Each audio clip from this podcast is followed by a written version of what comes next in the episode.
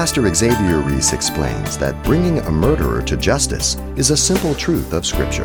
Whoever sheds man's blood, by man his blood shall be shed, for in the image of God he made man. From the beginning, God says, I have made man in my image, and therefore if a man kills him, you kill that man. It's in Genesis, it's followed through the books, you hear in Numbers again, and we're going to see it follow all the way through the New Testament.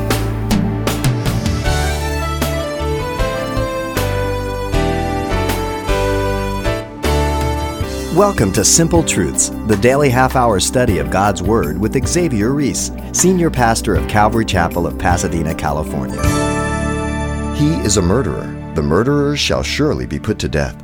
This passage from the book of Numbers, chapter 35, verse 18, leaves no doubt that the Bible espouses capital punishment.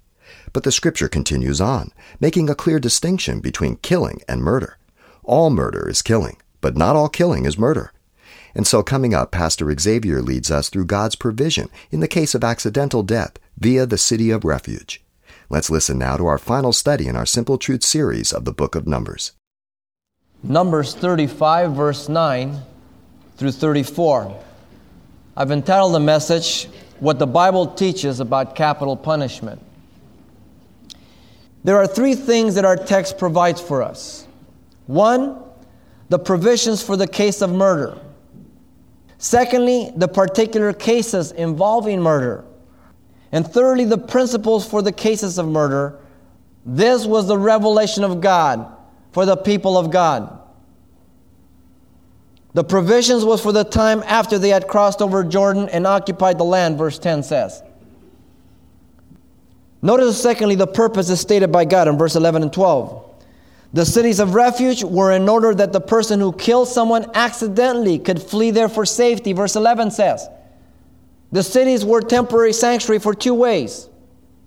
In verse 12, it gives you that. First, to protect the slayer from the avenger of blood who had the duty and the right to pursue and kill him. This is the kinsman who is first in line to avenge the murder of any relative. He not only has the right, but he has the obligation to do so according to the law. But if the man accidentally committed the crime, then he fled there for protection to ensure the legal and just trial of the accused. That's the second reason.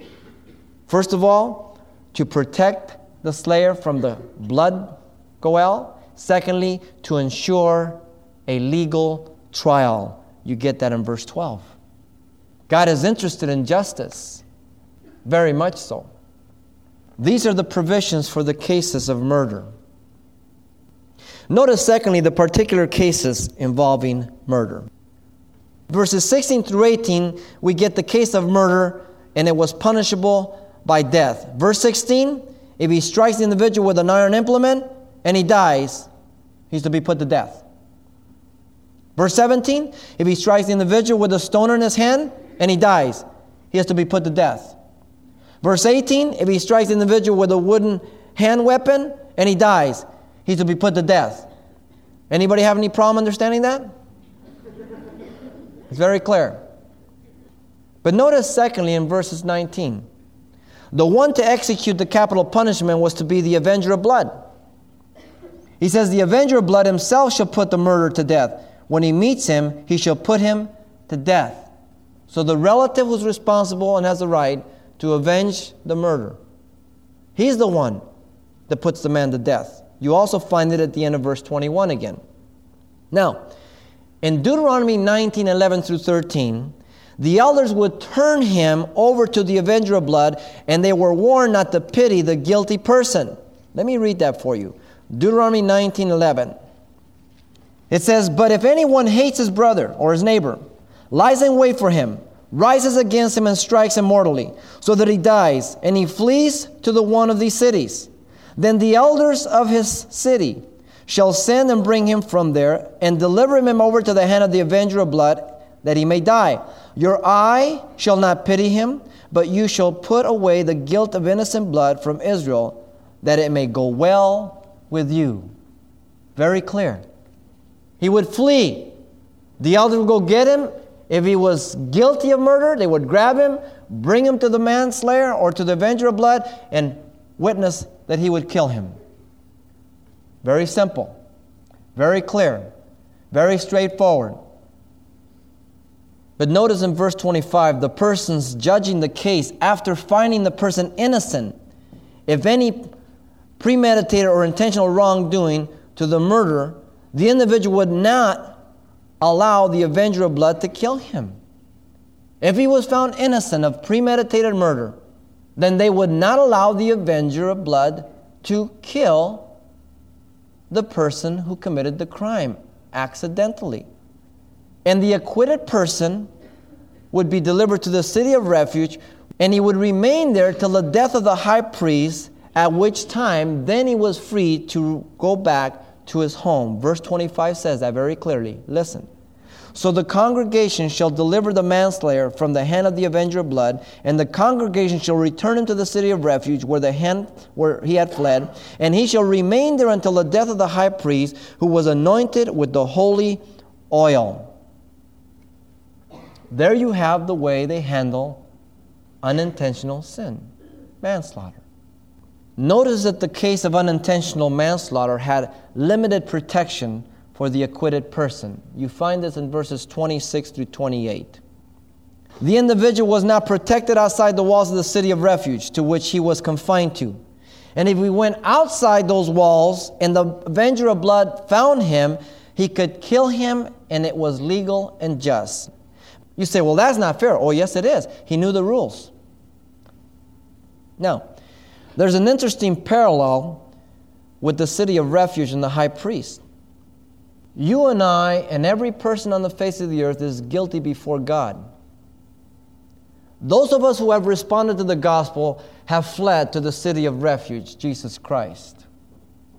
The only thing about him is he will never die again. So I must abide in Christ if there's going to be protection upon my life. Not only can I not ever leave because he will never die again, but why would I want to leave? It would be as foolish as the man leaving his safety to take a chance on being slain by the blood Goel. Thirdly, we have the principles for the cases of murder, verses 29 through 34. These principles are very important. You know why? Because they move from the Old Testament throughout the New Testament to our present day. Some of you may say, well, Xavier, you've been talking about that's great, but that's Old Testament. Hang on. I'm going to give you New Testament. Here's the foundation. Here's the basis. Now's the principles. Verse 29 The statutes were absolute and binding. Now these things shall be a statute of judgment to you throughout your generations and all your dwelling. Number one, for all your generations. It would never change. Secondly, for all their dwelling places, no matter where they went. Now, is that an absolute or is that an absolute? it will never change culturally. Time will make no difference. People will make no difference. It's an absolute. Second principle is found in verse 30. The sentence of death requires two witnesses. Whoever kills a person, the murder shall be put to death on the testimony of witnesses. But one witness is not sufficient testimony against a person for the death penalty. Why? First, the witness of one was too tempting for one who desired vengeance. Anybody could slander you. To get a second party to agree with you was real precarious because the law stated that if you were a false witness, whatever charges you brought to an individual, whatever consequence would result from your charge, if you were found to be a false witness, that consequence would be brought upon you. So if you lied about murder and wanted to get capital punishment on this person and you were found to be a false witness, then you would be put to death. Now, you might be crazy enough through vengeance to do it, but try to get a friend to agree with you. Great incentive and deterrence, isn't it? Secondly, the witness of two established the matter. Deuteronomy 17:6 says that. The witness of two establishes a matter. The context there is if a person comes and tries to take you away from God to other gods, then you make sure you inquire to make sure it's accurate information and when you get there, the first witness, he's the first one to put his hands on his throat and kill him. Interesting.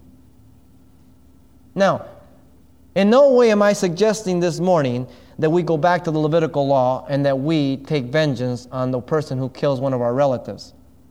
I'm just showing to you that God gave a way and a very decent, orderly manner by which capital punishment was to be executed. There is the third principle, verses 31 through 32. The setting of a man free for money was not permitted. No plea bargaining. I like that. Verse 31 The murderer could not be ransomed from his or her guilt, but they were to be put to death. You kill somebody, no amount of money could save you. You were put to death.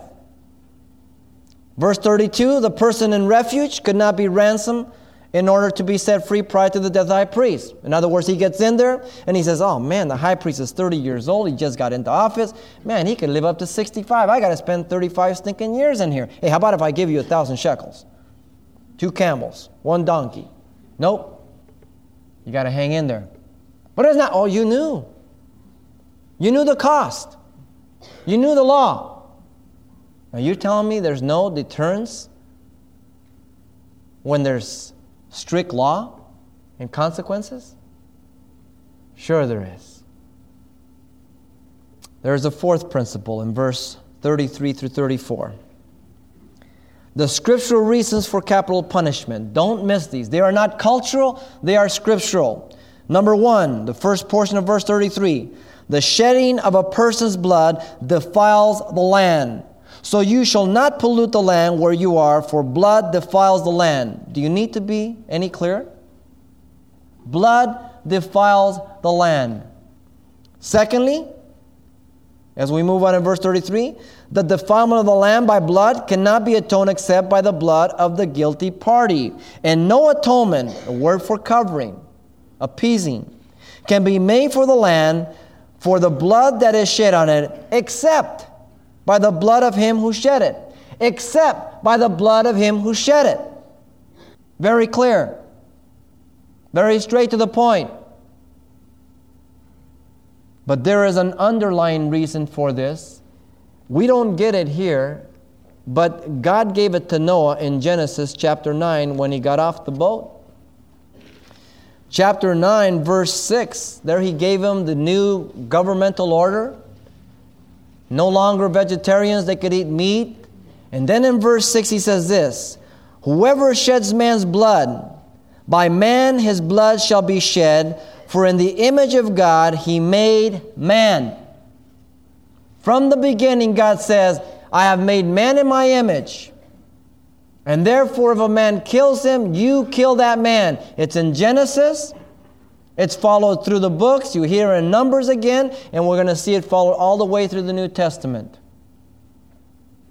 Now, I don't know what you're going to do if you're a pacifist. Because the Bible calls God the God of wars, the Lord of wars.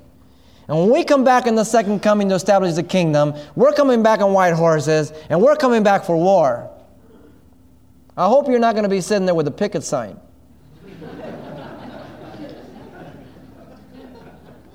But it's a righteous war, it's a holy war. Righteousness. But there is another reason, verse 34. The Lord dwelt in the midst of the children of Israel. The Lord dwelt in the midst of the children of Israel. He was in their presence. That means he was a witness to the murders and he was a witness to the execution of justice or the failure of it. Now, one of the arguments I always get from people against capital punishment when they're Christians and the, or unchristians, yeah, but doesn't the Bible say, thou shalt not kill? Isn't it the, one of the commandments? Hmm. It's the sixth. it says, thou shalt not kill, thou shalt not murder. It's an argument against you, not for you. It says that you shall not take a man's life. And then God gives the provisions and the consequence when somebody does. Because God Himself sent Israel out to kill the inhabitants of the land. Are you ready to charge God with murder? No. Why? Because He gave them 430 years to repent. Read it in Genesis 15. I cannot give you the land, Abraham, until the fullness of the abomination of the Amorites comes up. So I'm going to put you in Egypt. And then when they don't repent, then I'll judge them. And I will have the land spew them out, and I'll have you go in and, and take vengeance for me. Righteous judgment. I don't know what you're going to do with those passages, but you better take them in their context. Now, the New Testament perspective regarding capital punishment is the same. Let me give you the words of Jesus first. They're very important. Jesus said that man is not of, to be fearful of one who could kill the body, but fear him who afterwards has power to over the soul and the spirit of man. Now, Jesus could have been inferring to one of two things. He could have been inferring to a normal, average man killing another one. Don't fear him. Or he could be implying the governmental authorities who have power of capital punishment. One of the two. Jesus also did not contest or object to the killing of the Galileans by Pilate in Luke 13 1 and 3, whose blood was mingled with the blood of the sacrifices. You know what Jesus declared? He said this Do you suppose they were worse sinners than all other Galileans because they suffered such a thing? I say to you, no, but unless you repent, you will likewise perish. Jesus acknowledged the authority and the execution of capital punishment. It doesn't mean that it was always just. Jesus warned the disciples in a prophetic way of physical persecution that would result in death as capital punishment for being Christians in Matthew 24 9. They shall bring you before the magistrate, they shall kill you for my sake. Let's move on to Paul though we need no other than Jesus. Paul's writings are also important. Paul acknowledged the ruling authorities of the land as those ordained by God, which believers are to be subject, even though they are not Christians. If you turn to Romans chapter 13, 1 through 7. Let every soul be subject to the governing authorities, for there is no authority except from God, and the authorities that exist are appointed by God. Do you understand what I just read? Paul just said that communism, democracy, everything else is, is, is, allowed by God. God wants some kind of order. Some order is better than no order. And God allows these authorities to be the ruling orders in this world. Therefore, whoever resists the authorities resists the ordinance of God. And those who resist will bring judgment on what? Themselves. Interesting. For rulers are not a terror for good works, but for evil. Do you want to be unafraid of the authorities? Do what is good, and you will have praise from the same. For he is God's minister to you for good. He calls him his minister, what he calls me, a servant. But if you do evil, be afraid, for he does not bear the sword in vain. Underline that. Sword in vain is capital punishment. Capital punishment, that's what the sword is. For he is God's minister and avenger of execute wrath upon him who practices evil. Therefore, you must be subject not only because of wrath, but also because of conscience sake. For because of this, you also pay taxes. They are God's ministers attending continually for everything. Render therefore to all their dues, taxes to whom taxes due, custom to whom custom, fear to whom fear, honor to whom honor. Interesting. Notice that we are only, the only reason that we have a scriptural right to disobey the authorities of the land is when they clearly violate God's word. Acts 5:29 they told him not to preach in the name of Jesus and they said you judge whether we are to obey God or man. You understand that? Take it in its context. Now, abortion. Abortion is clearly murder. It's wrong. But do the authorities of the land command you as a Christian to have an abortion? No. You cannot legislate Christianity. You want to go out on the sidewalk, pass tracts, witness, talk to young ladies, use the legislative uh, process, go for it. But you break the law, you're going to get it. Because they're not forcing you to have an abortion. Now, when they force us to have abortions, that's when we break the law. You understand? When they tell me I can't preach on Sunday morning, then you'll have to go visit me in jail. Okay? But I can't go into the mall and start preaching. That's against the law. Am I going to pull out Acts 5:29? No, because I'm to be subject to the laws of the land. Too many Christians use their liberty as a cloak of unrighteousness. And instead of being shepherds of sheep, they are pipers of rats. Be careful. Because you're the one's going to end up in jail. not them. Paul and all the other New Testament writers were fully aware of Rome's corruptness and their injustices, and yet they say, Christians, you obey the laws of the land until they directly violate the laws of God. There is one more witness, and that is Peter.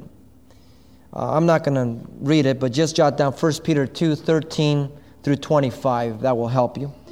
Peter's words are in accord with Jesus and Paul, focusing on the believer's obedience to the ruling authorities as a witness of Christ, and that in fact, if we do suffer being innocent, it is commendable before God. And he uses Christ as the example who did not revile and suffered. He's our example. Pilate says, Don't you say anything? Don't you know I have power to put you to death, set you free? He said, You don't have no power, man. It's been given to you. Ooh. The father respected the Roman authorities who was going to crucify his son?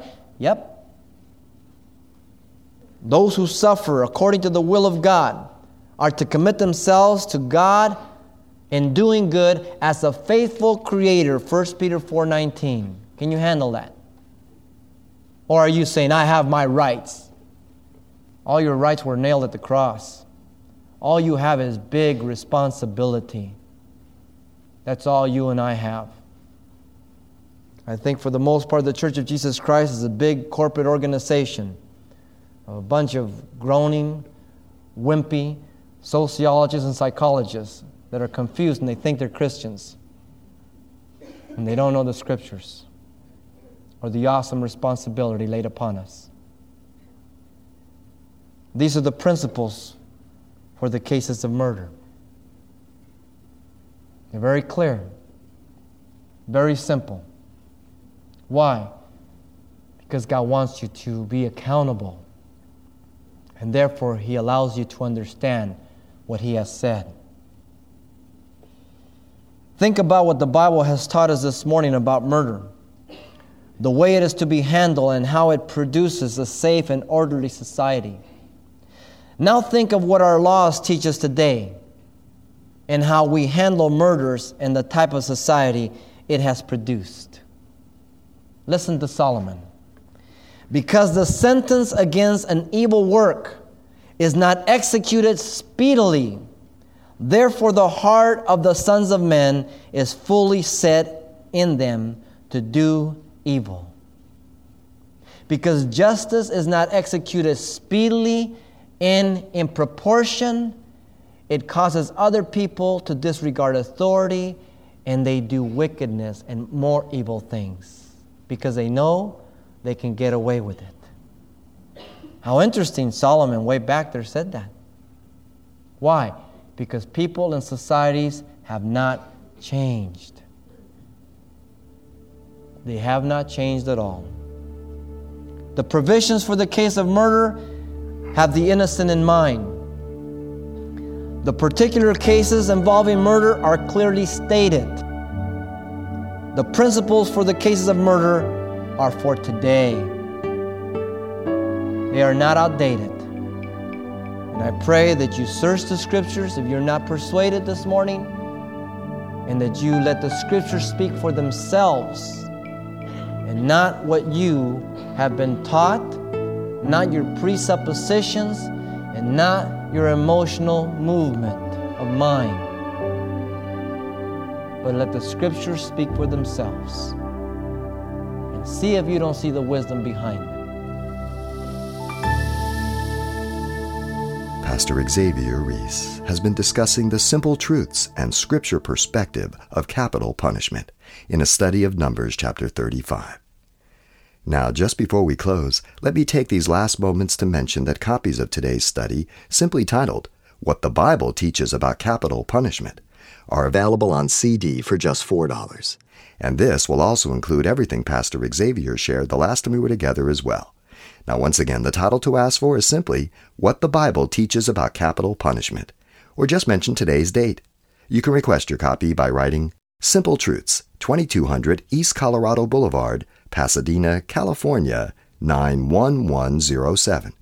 Or to make your request by phone, call 800 926 1485. Again, that's 800 926 1485. Or the address once again is Simple Truths, 2200 East Colorado Boulevard, Pasadena, California, 91107. And thanks for mentioning the call letters of this station when you get in touch. This helps us track the effectiveness of this ministry in your area. And then join us for more Simple Truths next time with Pastor Xavier Ries.